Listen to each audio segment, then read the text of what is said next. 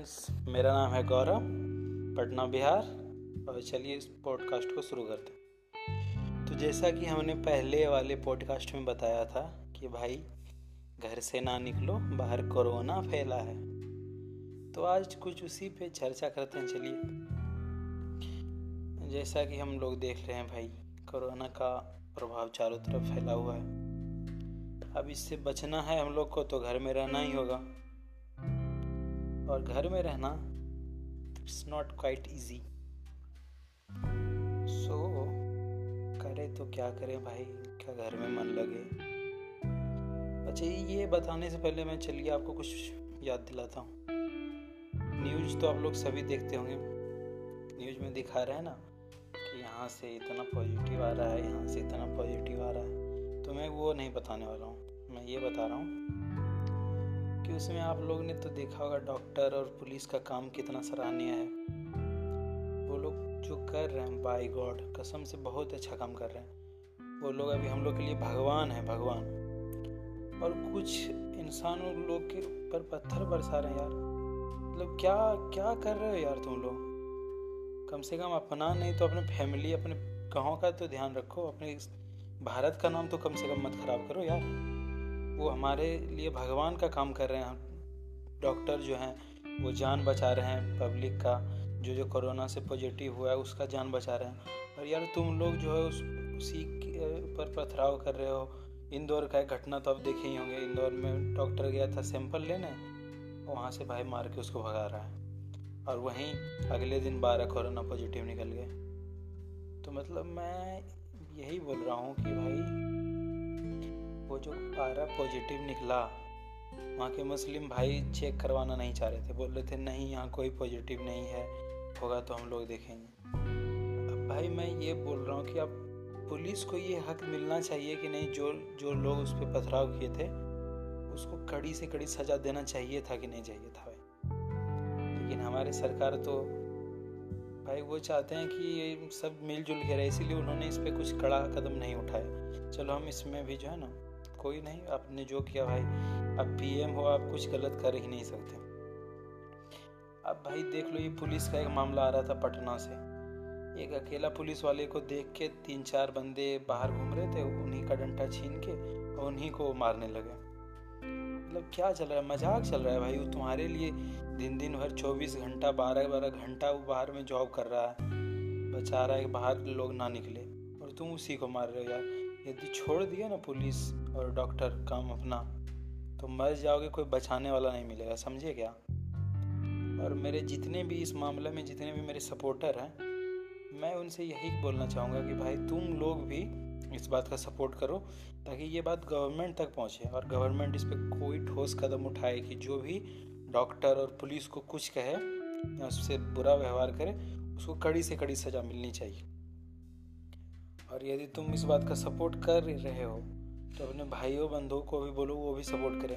यदि हम इसी तरह यदि पूरे इंडिया में ये बात फैल जाती है तो किसी को हिम्मत नहीं है कि पुलिस और डॉक्टर पे गंदी नज़र उठा सके। सर, गंदी नज़र नहीं बोल सकते यहाँ।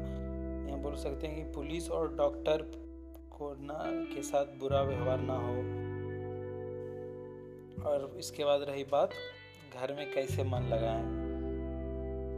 इस इसमें, इस सेक्शन में तीन कैटेगरी आते हैं। देखो, एक बच्चे लोग आते हैं जो कि स्कूल जाने वाले हैं, वो घर पे रह रहे हैं एक आते हैं अठारह से चालीस तक की उम्र वाले और एक बुज़ुर्ग आते हैं। तीनों के लिए मैं बताता हूँ भाई। बच्चे लोग को क्या है? बच्चे लोग को आप जो है, जो गार्जियन है आप लोग, उसको पढ़ाई में थोड़ा हेल्प कीजिए। रात में दो घंटे टाइम दीजिए उसको। उसके बाद बच्चे को इंडोर स्पोर्ट्स पे ज़्यादा मोटिवेट कीजिए कि भाई तुम इंडोर स्पोर्ट्स खेलो। जैसे हो गया चेस हो गया लूडो हो गया बैडमिंटन बैडमिंटन हाँ बोल सकते हो। कैरम हो गया, ये सब उसको खेलने के लिए बोलो।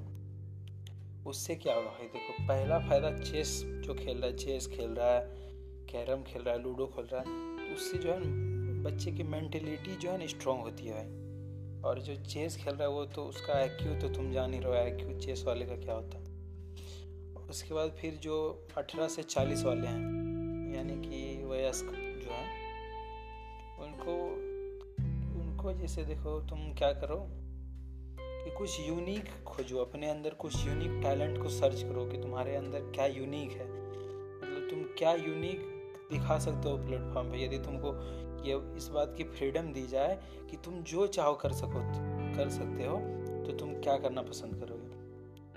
यदि तुमको ये मिल जाए तो उस चीज़ को तुम बाहर निकालो और उस पर काम करना स्टार्ट करो, जैसे मान लिया जाए, मुझे एक्टिंग पसंद है तो मैं इस लॉकडाउन में, मैं अपने एक्टिंग के टैलेंट को तराश रहा हूँ। जैसे कि मैं आईने के सामने खड़ा हो जाता हूँ, उसके बाद फिर कोई भी डायलॉग प्ले करके, उसके बाद उस पर लिपसिंग करके, उसके बाद उसके तरह ही एक्सप्रेशन मैं करता हूँ खुद। यदि तुमको भी एक्टिंग है, तुम ऐसा कर सकते हो। सिंगिंग का तुम्हारे अंदर टैलेंट है तो सिंगिंग भाई तुम रियाज करो रोज एक घंटा, आधा घंटा जितना तुमसे बन सके करो। जैसे और किसी के अंदर कोई भी टैलेंट हो सकता है तो तुम उसको, उस टैलेंट को तुम पहचानो और उस पर अपना फोकस करो इस लॉकडाउन में भाई। क्योंकि अभी लॉकडाउन अभी और दिन रहने वाला है, ये चौदह तक रहने का है नहीं हमको जैसा लग रहा है। सरकार इस पर काम कर रही है, वैसे बताया है।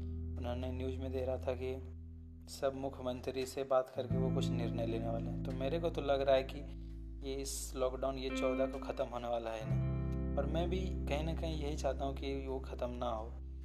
क्योंकि भाई हम लोग बाहर घूम के क्या करेंगे जब तक कोरोना का ये इलाज इलाज तो खैर नहीं है। जब तक इस कोरोना से हमें कुछ राहत ना मिले या केस घटना स्टार्ट हो जाए, घटना नहीं तो या रुक जाए, वहीं पे जितना केस अभी है